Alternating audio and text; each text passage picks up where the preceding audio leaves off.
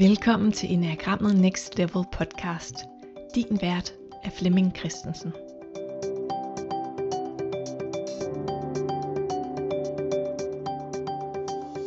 Velkommen til en ny serie, hvor Flemming Christensen interviewer Flemming Enevold om livets mening. Enevold er skuespiller, sanger og instruktør. Og så holder han foredrag om at leve med bipolar affektiv sindsledelse.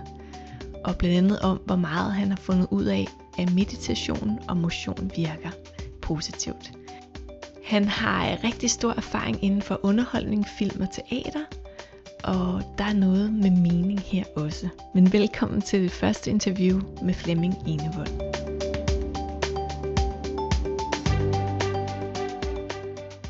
Jamen velkommen til den her podcast, hvor, øh, hvor vi sidder i mit hjem, hvor du har cyklet over Flemming, ja. Flemming Enevold.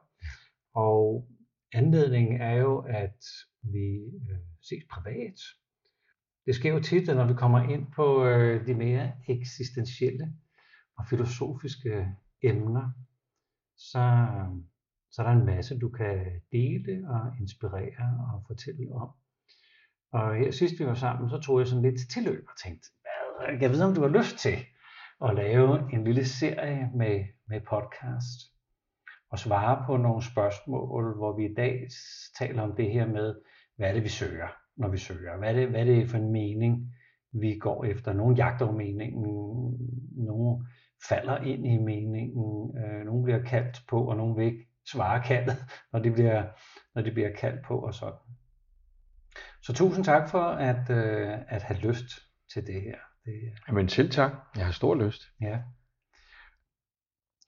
Og du er jo øh, du er sådan et, øh, et, et multifacet menneske inden for kunstens verden med øh, at være teaterdirektør, skuespiller og været med i film og sanger og entertainer og konferencier. Og du er også foredragsholder og Øh, ja, der er mange ting. jeg, jeg, jeg møder dig jo mere øh, inde i, øh, i, i, i det livsvis øh, menneske, som, som, ja, det er jo lige meget, hvad jeg kan finde på at snakke om, så har du også noget, du, du øh, lige kan tilføje, eller nye vinkler, og tænker, okay, sådan har jeg ikke lige set på det. Og så har du også sådan fra tidlig alder blevet, øh, der har i hvert fald været en dør ind i meditationens verden, som du har åbnet og gået ind af. Og der har været sådan en dør ud i at forstå dig selv som Synes du, du er blevet presset ind i den, eller stod den og var åben, så du bare kunne åbne den, eller skulle du gøre noget for at åbne den der i, din, i dine unge år? Ja, det var mere sådan en, en at jeg altid jeg er meget, meget nysgerrigt menneske og meget forundret. Som om jeg hele tiden er sådan tilskuer til liv, og jeg siger, det var da utroligt altså. Mm. Jeg har virkelig sådan en undren, det har haft, for jeg var lige så længe, jeg kan huske. Der er jo noget inde i os alle sammen, som har jeg det, som altid har været der. Og jeg var ikke ret gammel før, og når jeg tænker på, at jeg er altså 68 år i, i dag, at det er det samme det, der altid har været derinde. Og jeg kan huske, at jeg oplevede nogle grænseoverskridende ting. Det var drømme. Det var noget om andre virkeligheder. Jeg har altid haft en fornemmelse af, at der var en anden virkelighed. Og hvis jeg talte med mine søskende, eller mine forældre, som det sagde jeg slet ikke, så ved, sagde man bare ikke, jamen så troede jeg, jeg var tosset, eller jeg ville være interessant, eller something. Og, øh, men der var noget andet, og det interesserede mig, og egentlig uanset hvad jeg oplevede, så var jeg ikke bange. Jeg var nysgerrig. Jo, jeg var, kunne være bange, da jeg var ganske lille, for jeg kan huske, at kl. 12 om natten, øh, så lød det som om, der kom et tog ind i mine ører. Øh, og så som om, der var et tog, der ligesom... Senere har jeg haft en drøm, der hedder Midnight Express. Det er der faktisk også en fantastisk film, der hedder. At der var noget, der skete omkring den der øh, midnatstimen der. Og jeg kunne drømme om noget, som jeg dengang, uden at kunne sætte ord på det, måske øh, er der nogen, der har spurgt mig bagefter, var det nogle tidligere liv? Øh, det er noget, jeg ikke længere på den måde går dybt ind i. Jeg ved bare, at jeg har haft nogle oplevelser om andre kulturer. Jeg op, op, øh, drømte og meget om trommer, om trommedans, om noget, som jeg senere fandt ud af var shamanistisk. Og øh, jeg kunne komme i sådan en slags trance, hvor jeg kunne kalde min familie op til mig, og jeg vidste ikke dagen efter, om de havde været der eller ikke været der en af gangen, og ting, jeg var utilfreds med eller ked af, kunne jeg på en måde få afleveret eller skælde dem ud, alt det der i den opdragelse, det, øh, hvad den verden, jeg nu var i, kunne siges. Og så, så kom det på en eller anden måde ud af verden, det der regnskab kom ud af verden. Jeg tror altid, jeg har haft et meget stort regnskab fra jeg var lille. For jeg ved, at mine forældre fortalte mig, fra jeg var 3-4 år, hvis der var en eller anden uretfærdighed i min meget store familie, så gik jeg op i skuffen og tog noget sølvtøj, og gik ned i haven og smed det i et vandbassin, og så tænkte de, det var da mærkelige ting, for de vidste ikke, hvad det var, der gik mange år. Så der har været en eller anden åbenbart, sådan, der var et regnskab, der ligesom åbenbart skulle, øh, det skulle bare, og når ikke man kunne gøre det i det synlige og ude i det åbne, så kunne man så vel gøre det på en anden måde, ikke? Okay. Og hvor vi hen aldersmæssigt der, hvor Jamen, du... Øh... Det startede, jeg kan huske, det første startede, da han 4-5 år gammel, det er det første, jeg kan huske. Og så blev det ved i mange år, så tog det meget til sådan i overgangsalderen der mellem at være barn og skulle og komme i puberteten. Ikke? Og så holdt det sig i mange år, og, og så meget, så jeg på et, et, et tidspunkt synes at det var vigtigt, at jeg lagde låg på. Øh, fordi jeg, jeg, øh, jeg følte, at det var vigtigt, at jeg tog del i den her verden. Jeg kunne have en meget stor tendens til at komme et andet sted hen, kan man sige. Ikke? Men det rejste jo selvfølgelig en, en interesse og en forundring over, hvad var det dog? Hvad var det for det der? Ja, ja. Altså føler du, at du sådan driftede, flygtede, eller, eller var det mere sådan... Nej, det var mere, der, det var noget, der virkeligt. Ja. Og når, hvis man gik til en læge, fik jeg også at vide senere, så ville de sige, at det var psykotisk, ikke? Men det, var, det var ikke sådan, jeg oplevede. Så jo, kunne se ting og, og høre ting, og sådan. Jeg har også nogle drømme, som jeg ikke kunne finde ud af, altså de var så levende og kunne blive ved så lang tid ind, så jeg kunne, jeg kunne ikke rigtig komme ud af drømmene, og ja, der var, mange, der var altså virkelig mange oplevelser, men, men jeg, samtidig var jeg et menneske, jeg, jeg havde en stor, stor trang til, at ligesom komme ind i verden og ned i materien og ind blandt andre mennesker og leve et liv. Og når jeg var kreativ og sådan noget, som når jeg sang for eksempel, jeg var kreativ, så kom jeg ligesom samme sted hen på en måde, når jeg spillede, spillede klaver og spillede musik. Det var som om, det var et sprog, der bedre egnede sig til det sted. Og jeg var ikke ret gammel før. Jeg startede som hos skolepsykologen, da jeg var 8 år gammel. Ja. Og, øhm, og jeg kan huske, at jeg sagde til hende, ja, jeg tror, jeg kommer et andet sted fra. Jeg hører slet ikke til her. Det var så åbenbart min oplevelse. Ikke? Ja. ja. Og senere så begynder du at meditere, har du forklaret. Ja. Hmm. Igen var det sådan en, det blev du nødt til, eller var det en dør, der stod åben, og du gik ind af? Hvordan, hvordan?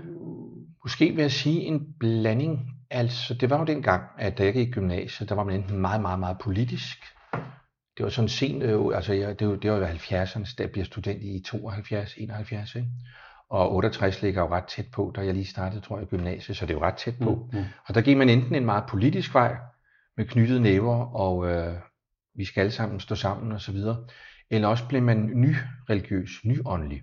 Og det var den bølge, der lige præcis talte til mig. Der kom jo alle de her ting i anden og tredje bølge, som var startet helt tilbage fra århundredeskiftet, med Madame Blavatsky og den hemmelige bog, hvor man for første gang hørte om de der mærkværdige ting fra Østen, som pludselig konkurrerede med kristendommen og hele vores øh, kulturelle forståelse.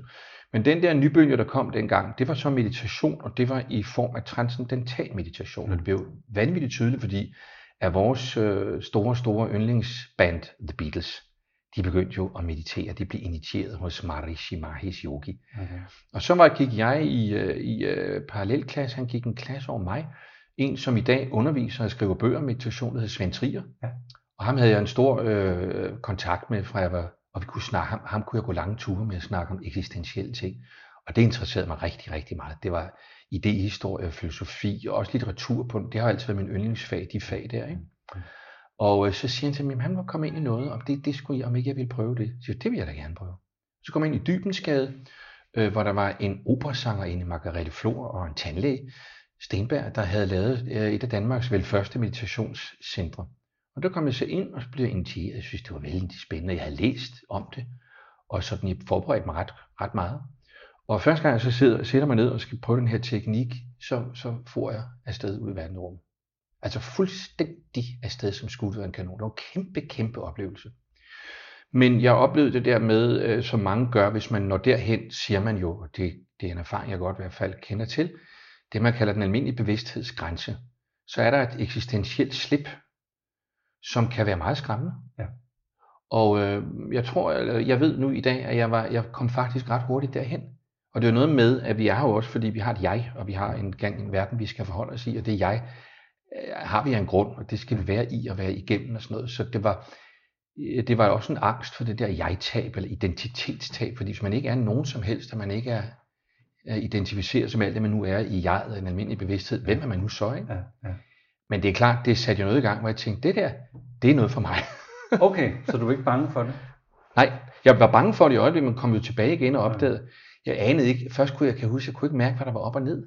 Så kunne jeg ikke rigtig mærke min krop andet som sådan en stor, en stor, øh, mas, ikke maskine, som, som, som en, et energifelt, vil jeg sige. Ja. Jeg kunne ikke finde ud af, hvad der var op og ned og ud og ind, og pludselig var det bare sådan, jeg forsvandt, jeg havde en fornemmelse, at jeg forsvandt opad, men så havde jeg ingen orientering. Så det var jo en eller anden form for i hvert fald. Det var en meget, meget grænseoverskridende oplevelse. Da jeg så fandt ud af, at, øh, at øh, jeg havde nogle, nogle indimellem nogle, det blev tolket mange steder, som jeg havde nogle store psykiske udfordringer. Og jeg interesserede mig også meget for sådan psyken, psyken og psykiske grænsetilfælde. Og, og så læste jeg, jeg har altid læst helt vildt meget, så læste jeg om et eksperiment på Sankt Hans Hospital, hvor man havde lagt øh, medicinen fra de her stakkels plade patienter, og i stedet for trænet med dem. Ja. Og øhm, de løb. Nogle cykler, men de fleste løb. Til det der, det skal jeg prøve. Ikke fordi jeg var på den måde så syg, som de var, men det skulle jeg prøve. Og der fandt jeg meget hurtigt ud af, at træning var simpelthen, det var helt vildt betydningsfuldt for mig. Øh, og, og, og træning kombineret med meditation, det var lige præcis den cocktail, der var rigtigt for mig. Altså fysiske træning, bevæge ja. kroppen og få noget ja. på panden? Og... Ja, okay. fordi der er også en stor grounding i det, og der sker jo mange ting, både fysiologiske, men også andre ting inde i kroppen, når man træner. Ikke? Noget, der holder ved den dag i dag. Du er på cykel herud. Ja, det er, sådan, sådan lever jeg simpelthen. Jeg mediterer, og jeg træner. Du sagde, hvis, øh, hvis du skal til noget, så står den på cykeltur. Ja, det gør ja, ja, ja. Øh, senere hen, øh, og det var jeg ikke klar over, da vi lige sad her og varmede lidt op, fortalte du også, at du har taget en, øh, en uddannelse. Ja. Var det, er det, var det en psykoterapeutisk uddannelse? Det er en psykoterapeutisk ja, ja. uddannelse oppe på Vedfeldt Instituttet, hvor, hvor jeg gik i, øh, i fem år og fulgt det. Og så har jeg fulgt nogle, en, en masse uddan, øh, uddannelsesforløb, hvor man også bliver certificeret. Det har aldrig gået så meget op i, i ind- og udland. Og det har jo altid kredset om det samme. Primært har det været meditation, meditation brugt som terapeutisk redskab, mm. og så det sted meditation. Ja. Ja. Og øh, det brugte man også meget hos Vedfeldt. Han brugte meditation som en form for øh, både som selverkendelsesredskab, men også som selvudviklingsredskab. Ikke? Og det fulgte jeg, det interesserede mig meget, og der var også drømme involveret, som altid har fyldt meget i mit liv, drømme. Og hvor, hvordan kommer vækstcentret ind i det her? Nu tænker jeg bare, det er drømme ja. og vækstcentret. Der er jo et eller andet der med... Jamen, da jeg jo altid har været vældig godt orienteret ja, ja, ja. i, øh, jeg har læst og hørt og sådan noget, så kommer man jo også ind, du ved, i forskellige fora, så efterhånden, som man er ung, så lærer man den at kende og den at kende, ja, ikke? Ja. Og jeg har jo været både inde i Steiner, jeg har, og jeg har virkelig været optaget af Steiner, været inde i Steiner-miljøer. Der var noget, der hed esoterisk filosofi, en mand, der hed Beasley, som stadigvæk eksisterer. Øh, han er død, Beasley, men det eksisterer på en anden måde. Der var mange sådan grupper, og, og, og det var virkelig, og jeg var i mange af dem. Og på et tidspunkt hørte jeg om Jes Bertelsen, som jo har den fantastiske baggrund, som interesserede mig, fordi jeg er, jeg er kritisk på den måde, at øh, jeg er meget alert og siger, er det her nu rigtigt? Holder det nu hele vejen igennem?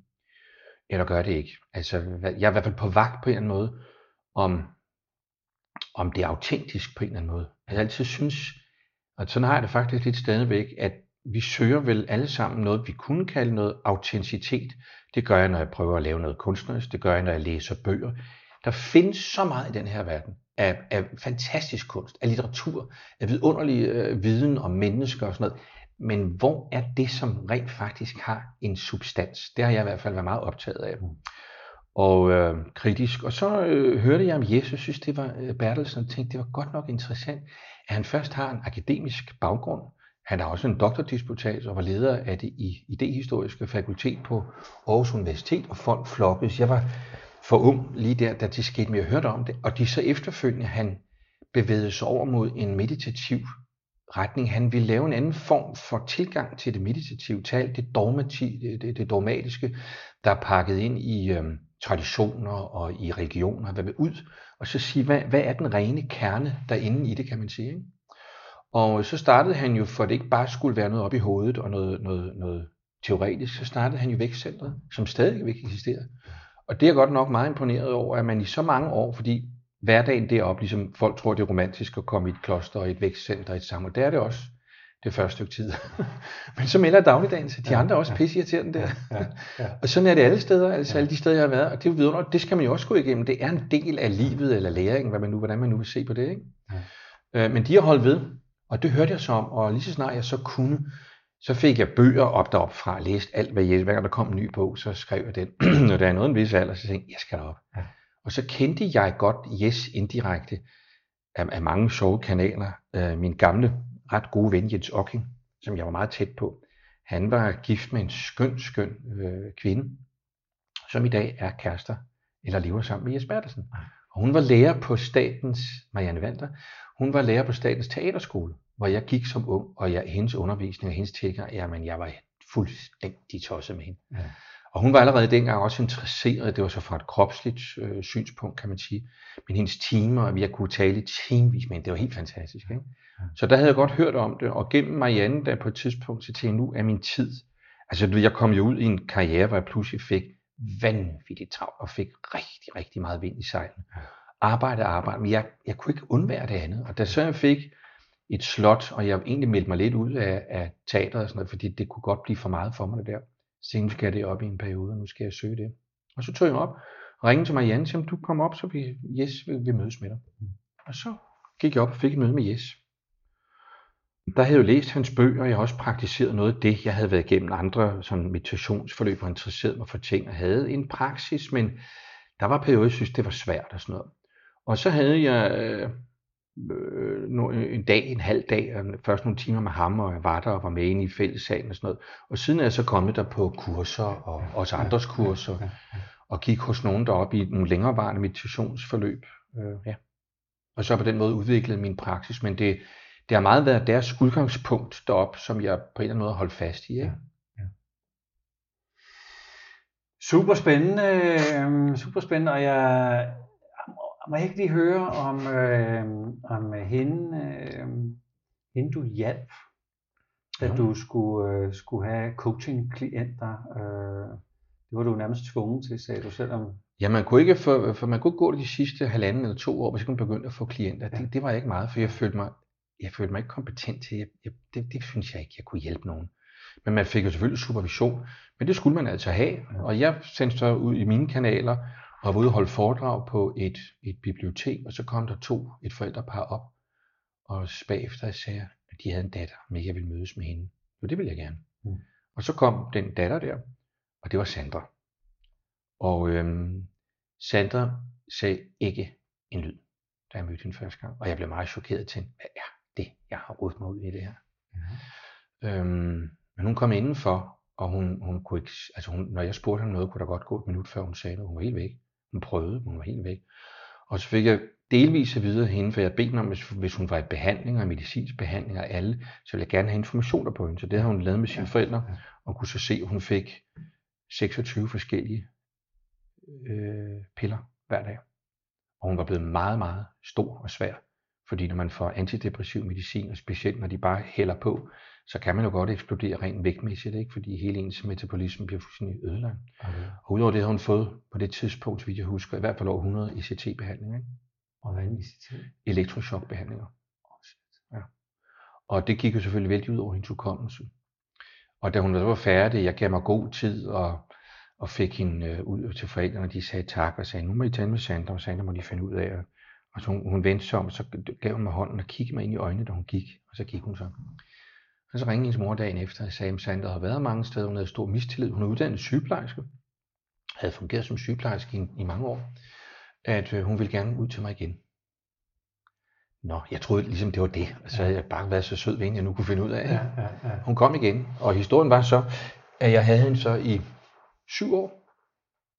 Og det blev altså på en måde, jeg vil ikke sige, at det blev en besættelse, men det blev virkelig en, op, en livsopgave for mig, fordi jeg tænkte, det interesserer mig at sige, hvad, hvad er det, og hvad ved jeg? Jeg sagde altid til hende, jeg er ikke psykiater, og de, de, de piller, du har, hvis du på et tidspunkt skal trappe ud, jeg vil gerne på en blød måde fortælle, hvad min holdning er, men det skal være i samarbejde med din psykiater. Ja, det vil jeg ikke tage ansvar for. Det er aldrig i livet. Og jeg vil meget gerne mødes med de mennesker osv. osv. Jamen det forstod hun da godt.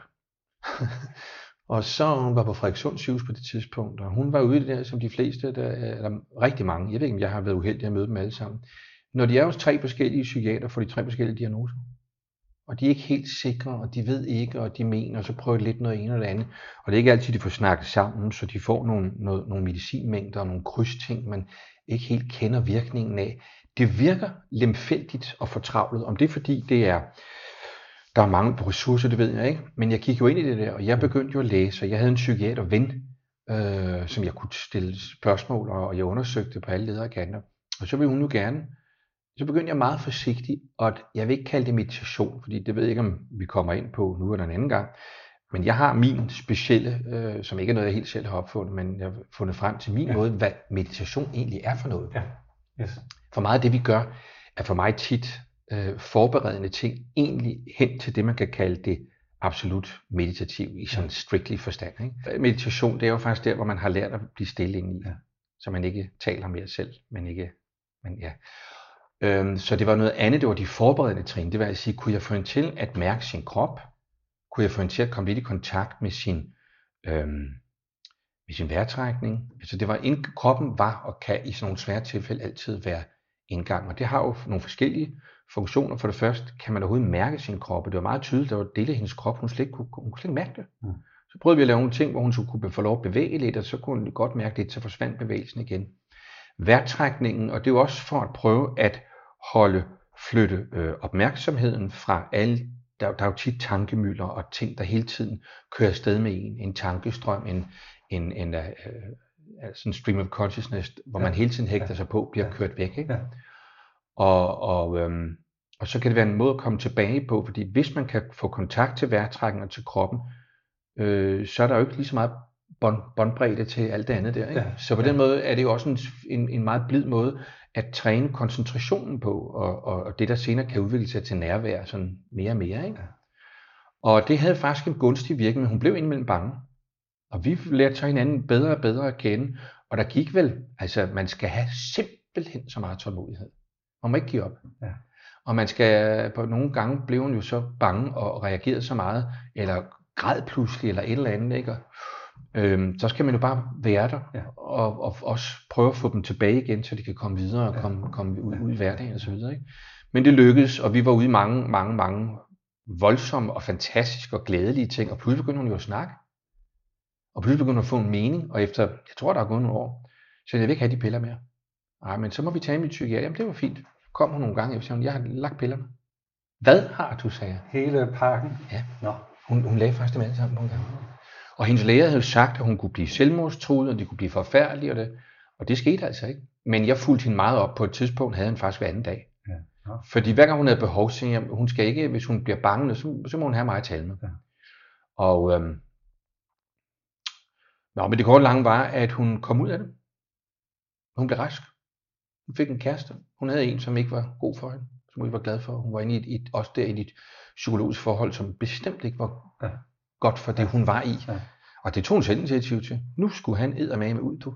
Ud af kapellet med hun ham. Hun begyndte og, at motionere, ja. og øh, ja. så fandt hun sig en anden kæreste. Han havde to børn. Så var hun pludselig mor, og så kom hun sgu tilbage på arbejde. Det var svært. Det år for en tilbage til arbejde. Jeg var med til samtaler hos socialrådgivere på kommunen og sådan noget. Altså det system der, det skal man ikke ønske nogen at komme ind i. Og det er jo svært, fordi når man som hende er sat tilbage i sine kognitive evner, og hukommelsen kan være truet på grund af alle de der elektrochokbehandlinger og sådan noget, så skal man have nogen med. Ja. Øh, og det var, så, det var så mig, jeg gik igennem hele det der system, hvor jeg synes, det var dybt interessant. Men hun endte jo med at komme i, ja. i arbejde igen. Ja. Så du var på en måde helet et andet menneske? Det, det, det, siger, ikke bidrage til, hvis man det siger Sandra i hvert fald. Ikke? Ja, ja, Det er ikke, at hun ikke stadigvæk kan have nogle udfordringer. Hun, der skete desværre det en del år efter, fik hun, fik hun konstateret sklerose i en meget ung alder. Og det kom hun sgu også igennem efter et halvt år. Men det er jo klart, for hvilket som helst menneske ville det være et chok, og for hende at været igennem alt det der. Ja, ja. Men det kan hun også komme igennem. Hun er eddermame en sej pige. Fantastisk. Jeg var med til en bryllup, hun skulle så giftes med ham den nye der. Ja, ja, ja. Det var fantastisk at se en der gå op ad kirkegulvet, ja. ikke? med to små drenge. ja, jeg, jeg har været du... igennem hele den proces, og, og, ja. og jeg har også andre end hende, vil jeg så ja, sige. Ikke? Ja.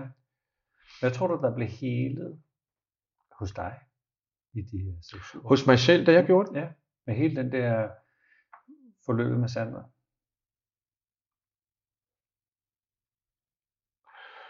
Altså det har blandt andet været en tro på, at den måde, det jeg var udsat for, og det der skete inde i mig med mig, det stod i modsætning til det, jeg fik at vide af ekspertisen og af den, af den voksne verden og autoriteterne. Jeg følte på en måde, jeg, jeg, jeg, jeg ved ikke, om man kaldte det healing, men det var, en, det var en glæde for mig. Jeg synes, jeg fik ret. Jeg kan ikke sige, at jeg havde ret i alle sammenhæng, men det var på den måde, var der en tro på noget, øh, der, blev, der blev verificeret, fordi jeg har altid ment, at livet er altings prøvesten. Virkeligheden er altings prøvesten. Det er ikke noget, vi kan tale om det, jeg skal kun skrive bøger om det, og sige, at man skal, vi skal prøve det. Ja. Og her fik jeg afprøvet noget, som, som i hvert fald øh, gjorde, at jeg blev faldt ned i en, i en, i en, i en indre sådan autoritet, forhåbentlig sagt med stor ydmyghed, om at, at det, jeg havde fat i, var, der var noget rigtigt. Ja. Der var noget rigtigt ja. i det, hvis det ja. giver mening. Ja. Ja. ja. Og jeg blev selv, det er også interessant, når man har med, med på den måde med klienter at gøre, at det var jo helt anderledes, end jeg havde forestillet mig. Jeg blev virkelig glad. Altså, jeg blev glad af at gøre det. Ja. Og det gør jeg i den dag i dag. Ja, altså, man, det med, med øh, velgørenhedsarbejde, så hvis man gør det, og man gør det rent hjerte, og man hjælper et andet menneske, der er altså en, en gave i det for en selv, ja. som, som er overraskende. Ja. Jamen det fører jo ind i øh, dagens øh, store spørgsmål her, ikke? Ja. Øhm, fordi hvad er det, vi søger, når vi søger efter meningen i livet? Og øhm, den måde, jeg har forsøgt at spørge dig ind på, har været sådan lidt, er du faldet ind i hele din rejse? Er du blevet tvunget til rejsen? Var det noget, du sagde, åh, oh, der er en dør, der er åben, vi må hellere se, hvad der er derinde? Øh, så er meningen skal meningen finde os, eller skal vi finde den, eller skal meningen slet ikke findes, eller hvad, hvad, hvad Altså man kan sige, nu kommer an på, om du taler sådan uh, livs, uh, almindeligt sådan eksistentielt, eller om vi taler spirituelt, ikke? Fordi det er jo klart, at vi søger jo ind til den dag, der er jo et, et paradoks. Okay. Hvis ikke vi søger med alt, hvad vi har, vores hjerne og vores hjerte og vores eksistens og det materielle og det seksuelle og med alt, hvad vi overhovedet kommer ind og søger, øh, og også med praksis og sådan noget, så kommer vi aldrig til at finde derhen. Problemet er bare, at det vi søger efter, det kan vi ikke finde, før vi holder op med at søge. Den, der søger noget, kan har jo ikke noget at kunne finde, vel? Det er jo det, par, mærkelige paradoks, der er. Og jeg vil sige, at øh, det er nok farvet også. Så skal jeg lige høre, ja. er det det samme som det her saying med, efter 10.000 timers meditation, opdager du, at du slet ikke har brug for at meditere?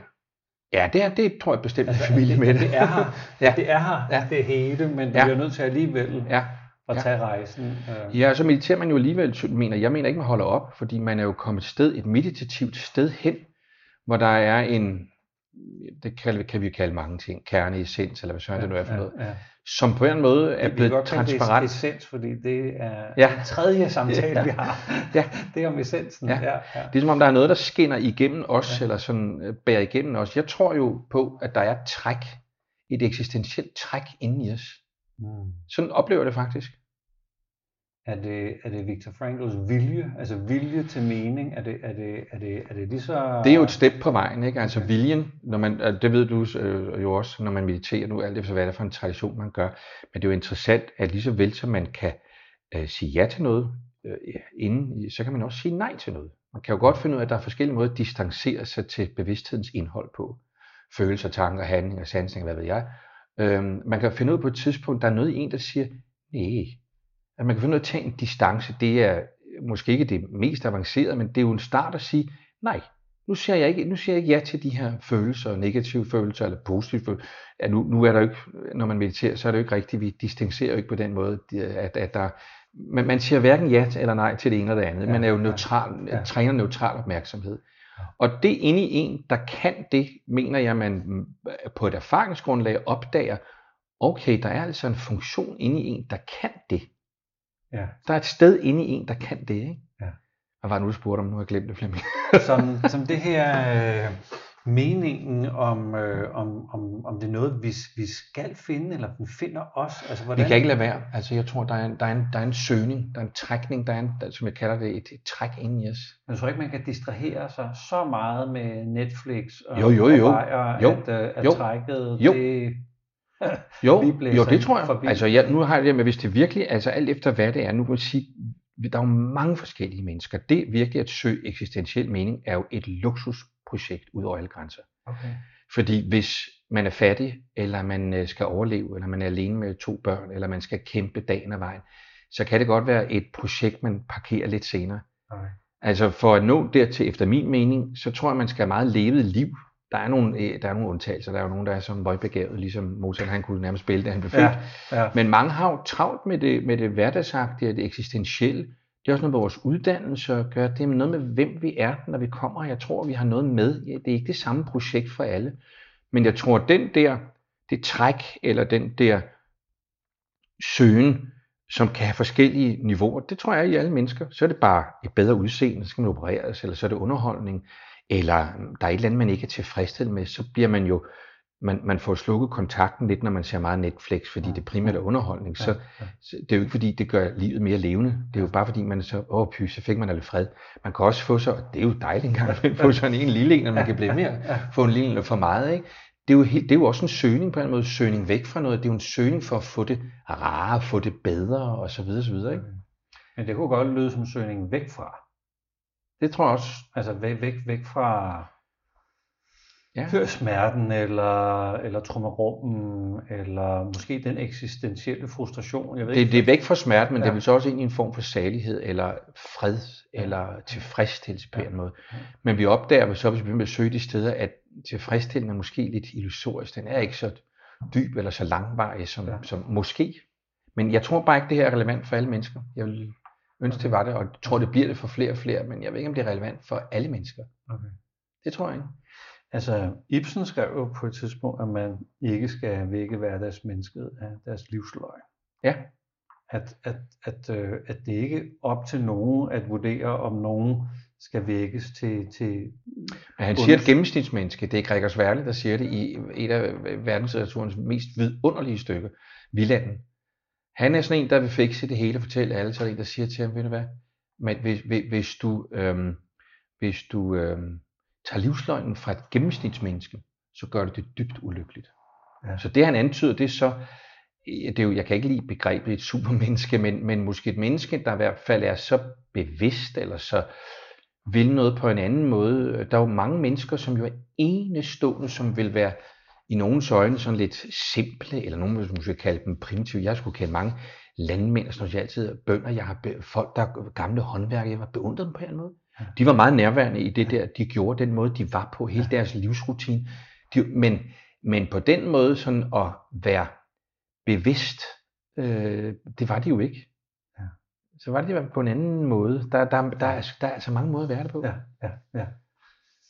Øh, og det skal jeg lige forstå. Altså er der mange måder at, at være bevidst på, eller, eller taler vi om at være bevidst på nogle særlige måder? Altså, hvordan, hvordan ser du det? Altså, øh...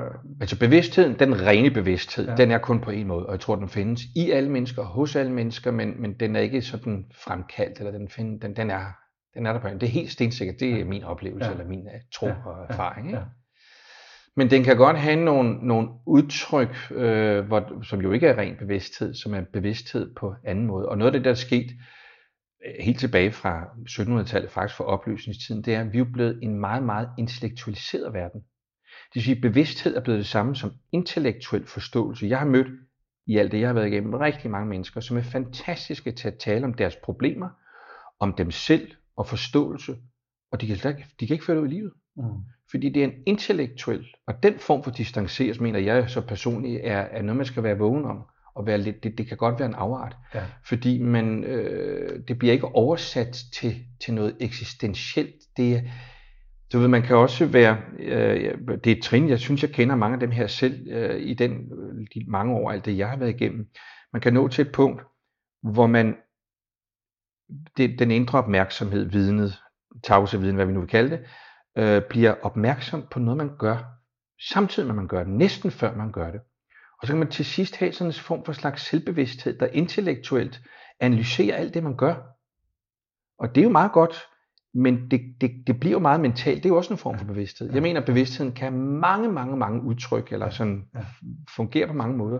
Man kunne så godt sige, at det er noget med, måske er der en form for lutrings- eller renselsesproces, hvor det handler om at komme frem til, til, øh, til, til mere ren bevidsthed. Ikke? Så man, man befrier noget. Okay, okay. Så bare for at jeg lige forstår det, øh, så, så du værditillægger ikke de forskellige former for bevidsthed. Der er ikke noget, der er finere end noget andet. Nej, for det er nødvendigt. Nej. Det tror jeg. Ligesom der er jo mange i dit, sådan, øh, også nu i, dag ser ned på jeg, jeg tror, det er noget, vi skal af. Men vi kunne slet ikke blive selver, eller vi kunne ikke blive øh, åndelige, hvis ikke vi havde haft et jeg, vi var igennem først. Det, det er nødvendigt. Det ene er ikke finere end det andet. Man kan tale også nogle gange om, om, om det horisontale, som er sådan det, den almindelige bevidsthed, og jeg-bevidsthed, den egocentriske bevidsthed, og så den vertikale, som måske er en større, dybere, højere bevidsthed. Sådan har jeg det selv.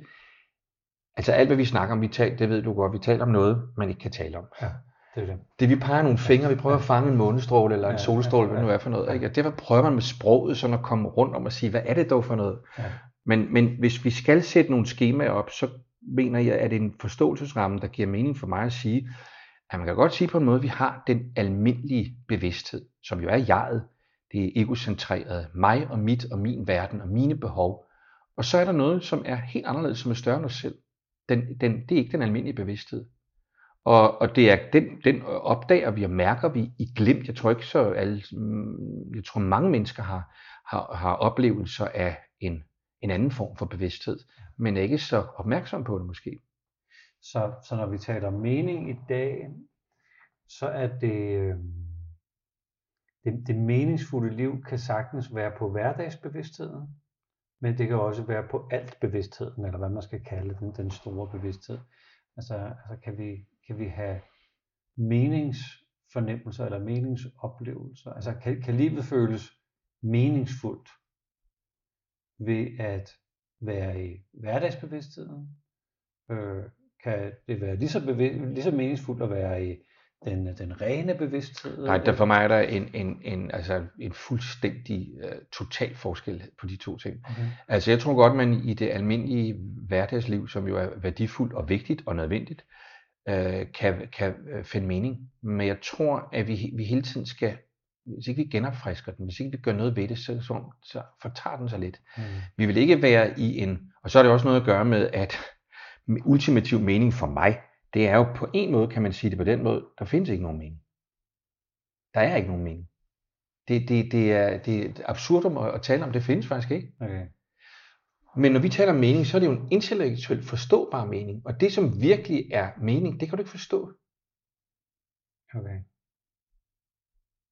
Så, så man kan sige, at hvis man sidder og lytter til os to, så, så kan en af konklusionerne være, at, øh, at meget kan intellektualiseres. Ja. Men når det kommer til stykket, så må den enkelte selv finde de døre, der skal gås ind af, for at opdage det, det, det meningsfulde. Og, men, men det kunne man godt sige, men og de, de, de tankerne, de filosofiske tanker, eller de skrifter, man finder inspirerende, eller kurser, man går på, som peger fingre mod, mod solen eller, eller mod månen, sådan noget, er jo vigtige, fordi det, det er noget, der ligesom er med til at skubbe en hen, men når, det, når man når til det, som i mange traditioner er jo er den almindelige bevidsthedsgrænse, kan man sige, ikke? Ja. så er det et helt personligt, øh, en helt personlig erfaring, hvor der jo så tit i mange traditioner er involveret en anden, en lærer eller en højere bevidsthed, eller hvordan man nu vil. Ikke? Øhm, øhm, men det er en fundamental anden form for mening, som, som, som jeg tror er svært at forklare. Jeg vil gerne prøve, men, ja. men det, er ikke, det er ikke den almindelige bevidsthed og det kognitive, det intellektuelle, danner jo mening og meninger, og vi bestiller faktisk ikke meget andet. og teoretiserer og forklarer modeller og sådan noget. Og det kan godt være sådan, det er jo det, de allerstørste filosofer har gjort på en måde, så vi siger, at vi kommer der tættere og tættere på. Ja. Men det er som om det er to parallelle linjer. De er ikke her mere, de er her, og så går de bare lige parallelt med hinanden. Ikke? Det er som, der skal et skifte til, for man falder ind i det, der er, hvis man skulle kalde meningen. Og så kommer vi ind i de der... Øh, altså jeg har været optaget i mange år af, af mystikken og af kontemplationen. Ikke? Okay. Og hvad er kontemplation? Hvad er Jamen det er jo, i hele den kristne tradition, har vi så lang en fordyb, øh, fordybelsestradition, som øh, det, øh, det, det, der kommer østfra. Jeg tror, vi tog det ind meget i vores kultur, fordi vi var vrede øh, og trætte af vores egen skide kristendom, mm. som havde begået, havde så meget blod på hænderne, og havde gjort så mange ting, og så mange, altså det er blevet forvansket på en eller anden måde, men der har jo siden, at det kom ind i kulturen, øh, været en oprindelig tradition, som er fuldkommen, altså øh, jeg ved godt, der er mange teologer specielt, øh, som vil sige, ej, det er frygteligt, men der er nogen, der er meget klogere end mig, der har skrevet meget om det her. Det er fuldkommen det samme, der foregår. Altså i træningerne, eller i, i den måde, man ser på den, når man kommer helt ind til kernen. Altså før kristendommen? Altså, altså, ja, det, det, det er også før kristendommen, det er jo specielt fra kristendommen, og dem, der hedder ørkenfædrene, ørkenmøderne, og ja. de der, de første øh, kontemplative, der anså man jo ikke bøn, bøn, for at tage et eksempel, som noget, hvor du bad Gud om noget. Du skulle lære at være stille, så du kunne høre, hvad Gud sagde. Mm. Og, og så er der hele Guds begreb, som jo også er, det er jo det samme som begrebet ånd, ikke? hvad det egentlig er for noget. Ikke? Ja, ja. Så, så hvis nu man lytter til os, og så er man forvirret på et højere plan. øhm, er, er det ikke meget godt, eller hvad? Jo. At være forvirret på et højere jo. plan? Altså. Det, det, hvis bare det er et højere plan. Ja, øh, ja det er det. Ja.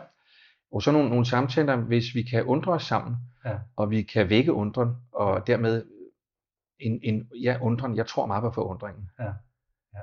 Det gør jeg virkelig. Ja. Så, så synes jeg, det er fint. Ja. Så lægger du også det i det, at, at øh, man skal lytte til den her samtale, øh, som, som, ja, lytte. Man skal ikke høre efter. Nej, lige præcis. Lige præcis. man, skal ikke, øh, man skal ikke sige, nå, så må jeg hellere gøre det, det, det der to tosser siger. Jeg, må, Nej. Jeg, jeg, jeg lytter efter, og så må jeg selv, ja, lige præcis. selv processe videre. Ja, lige præcis. Ja. Det tror jeg er lige helt, helt øh, centralt, ja. Så tror du, tror du, der er forskel på at have et liv, hvor jeg er tilfreds, et liv, hvor jeg er lykkelig, og et liv, der er meningsfuldt? Det må du sige igen. Altså lykkeligt? Et liv, hvor jeg tænker, nu er jeg tilfreds. Ja. Det, det kan jeg godt mærke. Jeg kan godt tilfredshed. Eller jeg kan mærke, nu er mit liv lykkeligt. Nu er jeg simpelthen lykkelig i livet. Eller nu er mit øh, liv meningsfuldt. Det er det, det er samme familie selvfølgelig, men, men altså, ringer der en forskel ind hos dig?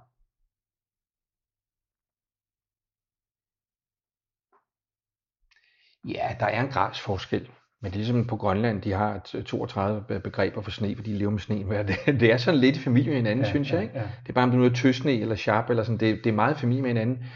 Og så noget med, jeg har øh, oplevet nogle ting, som er, er meget interessant, det er, hvis nogen spørger mig, Flemming, er du lykkelig? Ja, det er Det er faktisk meget tit. Men det er jo ikke altid. Men jeg har det faktisk også skide godt, når jeg er ulykkelig. Ja. Øh, er du tilfreds? Ja, det kan, det kan jeg, tror jeg kan sige ja til hele vejen igennem. Jeg er meget tilfreds. Det, det er jeg faktisk. Ja. Men, men øh, den rejse jeg er på, og sådan det jeg tror på, sådan noget, der kan jeg godt komme ud i nogle, noget uvær. Men, men det er jo også fordi, vi har en øh, idé om, at, at være lykkelig, det er fravær af lidelse eller fravær af problemer. Sådan ser jeg det ikke mere. Ja. Det gør jeg virkelig ikke. Ja. For mig er det meget mere med at kunne være i, det behøver, det behøver ikke bare komme fra en selv, det kan også komme fra alle mulige andre. Ja. Børn, kærester, øh, mennesker, besværlige medarbejdere, hvad fanden ved jeg. Ja. Men at kunne være i alt det der, øh, og egentlig reagere, som man altid har gjort, synes, han er også pisse han gør da også noget forkert, når, når ens ego kommer og siger, det er også mig, og ja, det skal være som jeg siger, det skal være på min måde. Men på en eller anden måde kan man rumme det. Ja. Jeg ved ikke, om det giver mening, altså. Det er sådan paradoxalt, ja. Og så vil jeg så sige, det er jo vanvittigt forskelligt fra menneske til menneske, hvad det er at være lykkelig. Ikke? Men personligt, jeg kun svare for mig selv, jeg føler mig meget tilfreds, det gør jeg. Jeg har stadig nogle længsler og nogle håb. Jeg føler mig også lykkelig, og det sidste du sagde, det var... Jamen, der har jeg faktisk tænkt mig at stille dig et spørgsmål, ja. øh, som, som handler om det sidste. Øh, og spørgsmålet hedder, hvad gør det ved dig, hvad sker der sådan i dit indre, når jeg stiller det spørgsmål, som jeg nu stiller her om det øjeblik? Mm. Hvad, hvad sker der hos dig sådan i din tanke og din følelse og din krop, når jeg spørger dig om følgende? Er dit liv meningsfuldt?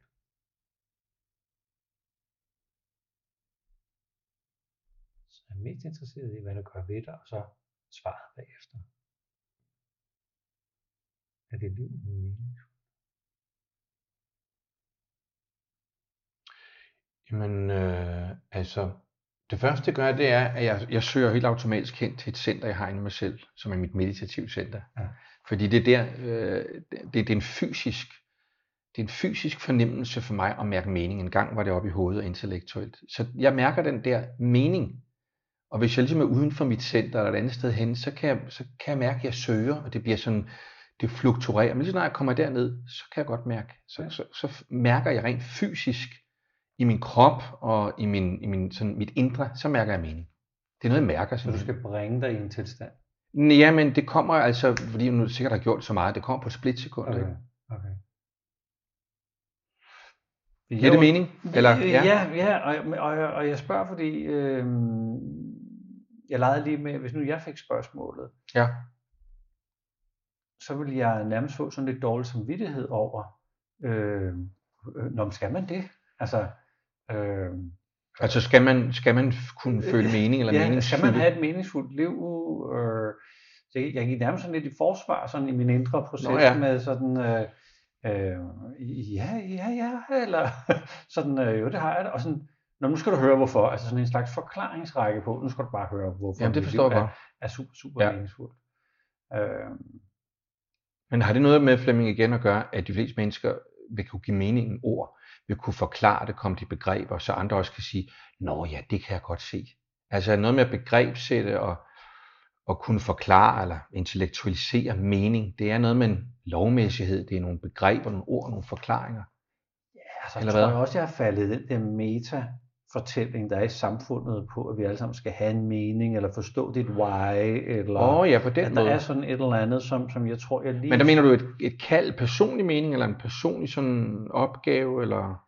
Ja, jeg, jeg synes, det ligger sådan lidt, lidt i, ikke? unge mennesker ligesom finde ud af, du skal også finde ud af, hvad meningen er med dit liv, og ja. du skal også, øh, lige med hvad du gør, bare ja. du er glad, og det er meningsfuldt. Altså man, man prøver ligesom at inducere dem i en eller anden retning. Ja. Øhm, og, og min lille fornemmelse her, da, da jeg selv lige tog spørgsmålet, øh, jeg kunne mærke, at jeg hurtigere kom hen i, at, at jeg burde have en mening, end ja, ja. at undersøge, ja, ja. om, om, altså hvad svaret var på spørgsmålet. Ja. Ikke? Og jeg tænker, jo. hvis nu man sidder her og lytter på, og vi to sidder og taler om mening, kan det godt være, at der er nogen, der også har den der, øh, når, altså skal jeg have det? Altså skal jeg have en, altså det er forkert på den, hvis jeg ikke søger mening? Nej, det er man godt nok ikke forkert på. Altså, man skal nok i virkeligheden mere måske, øh, som du siger, man skal gøre op med sig selv. Skal jeg have en mening? Mm. Man skal gøre lige præcis det, man så dybt man nu kan, kan komme i kontakt med sig selv, øh, mærker. Og hvis man ikke har en mening, så skal man sige, okay, hvad, hvad kan jeg gøre i mit liv med mig selv, og med der, hvor jeg nu er sat, ja. for at skabe en mening? Ja. Fordi mening er jo tit noget, vi skaber, men igen, jeg tror, der kommer, der, der er forskellige, eller mange forskellige opfattelser og grader af, hvad meningen er for den ene og for den anden, ja. og for mig, sådan er det bestemt ikke altid være. En gang var det, hvor, hvor, hvor meget jeg lykkedes som skuespiller, og hvor, hvor ja. godt det gik mig, hvor stor succes jeg havde, og hvad jeg betød for andre mennesker, og sådan noget. det betød stadigvæk meget for mig. I dag er det meget mere blevet, det er blevet sådan en, en det er blevet en tillid ind i mig selv, en følelse mere, men altså jeg ved ikke, det er svært at sige, for det er ikke bare sådan en følelse. Det er godt nok noget, jeg har i mit tilfælde har måttet, har måttet øh, jeg må godt sige arbejde på et tidspunkt. Skal jeg gudskelov ikke arbejde så meget for det mere. Ja, ja. Men det er noget, jeg har måttet skabe eller finde, fra, finde hen til selv. Ikke? Ja. Så der har jo været en søgen der i øvrigt. Men så tror jeg, jeg har sådan et, øh, et afrundingsspørgsmål. Øhm, for nogle gange kan man jo godt stå i noget, der er meningsløst. Ja. Ja, det kan man. Altså, det kan man helt man har bestemt. mistet en, man holdt af, øh, og som ikke er her mere, eller mistet noget, man Jamen det gør vi, jeg, jeg tror vi gør det hver dag. Altså, øh, man, er nyheder, og hvis man er et, et, et følsomt menneske, der lever sig ind i det, man hører og ser og sådan noget, det kan være svært at, at, at, at kapere, og vi, vi ser og hører meget meningsløshed. Ja. Desværre er det, eller det er jo sådan, det titter sig ud fra vores indflydelsessfære, og så kan vi investere meget frygt og mange ting i, i alt det meningsløse der. Men jeg tror, vi står over for meningsløshed i det nære over for dem, vi har øh, på mange måder. Ja. Men, men siger du så samtidig, at, at, at det er op til den enkelte at skabe meningen selv i det meningsløse? Jamen, der er jo meningsløshed, der ikke kan skabes til mening. Der er jo noget, der er så meningsløst og så forfærdeligt. Men mit postulat vil være, at, at livet kan lære sig at være i det. Mm når vi står ved dem, som vi elsker allermest, og som vi kan være frygtelig ulykkelige, vi kan ikke se nogen mening i det, vi skal være der alligevel. Vi skal jo være i det. Mm. Så evnen til at være i også det meningsløse, som altså er en del af tilværelsen, det er noget, jeg har med nutiden, og jeg synes, vi er, vi, vi, vi bryder os ikke meget med alle skyggesiderne hos os selv, ej heller de andre, eller af verden. Også, der er lidelse i verden, der er lidelse inde i os, der er lidelse i verden, det er en del af verden. Og det hører også med, at man kan, at man kan rumme det for at være i min, i min begrebsverden et, et lykkeligt menneske eller et at have mening i verden. Det har meget med rummelighed at gøre. Ja, ja, ja.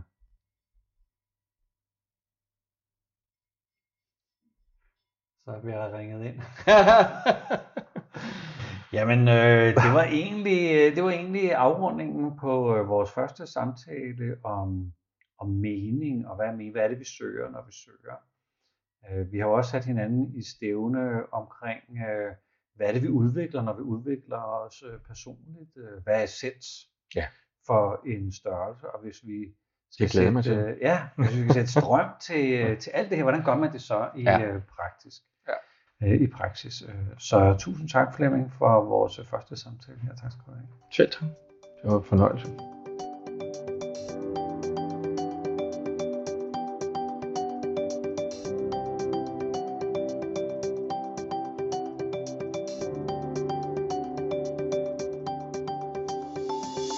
Tak fordi du lyttede med, og hvis du vil dykke endnu mere ned i enagrammet og meningen med livet, så gå ind på enagrammetnextlevel.dk, hvor at Flemming Christensen tilbyder grunduddannelsen i enagrammet, for dig der er helt ny til det, tre hele dage, hvor der virkelig bliver arbejdet med typerne og mønstre i forhold til, hvad motiverer os, og hvordan kan det være, at vi handler, som vi gør. Der er online uddannelsen med en stor uddannelse for dig, der kender noget til enagrammet og vil tage det endnu videre til det næste niveau.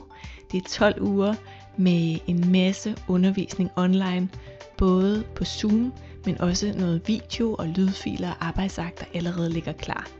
Det er til dig, der gerne vil have et personligt gennembrud og er klar til at bruge tid på det i din hverdag. Og derefter tilbydes der practitioner og autorisationsuddannelsen for dig, der gerne vil arbejde professionelt med enagrammet. Så gå ind og kig på enagrammet nextlevel.dk og se om der er noget, der passer til dig og hvor du er i dit liv. Rigtig god fornøjelse.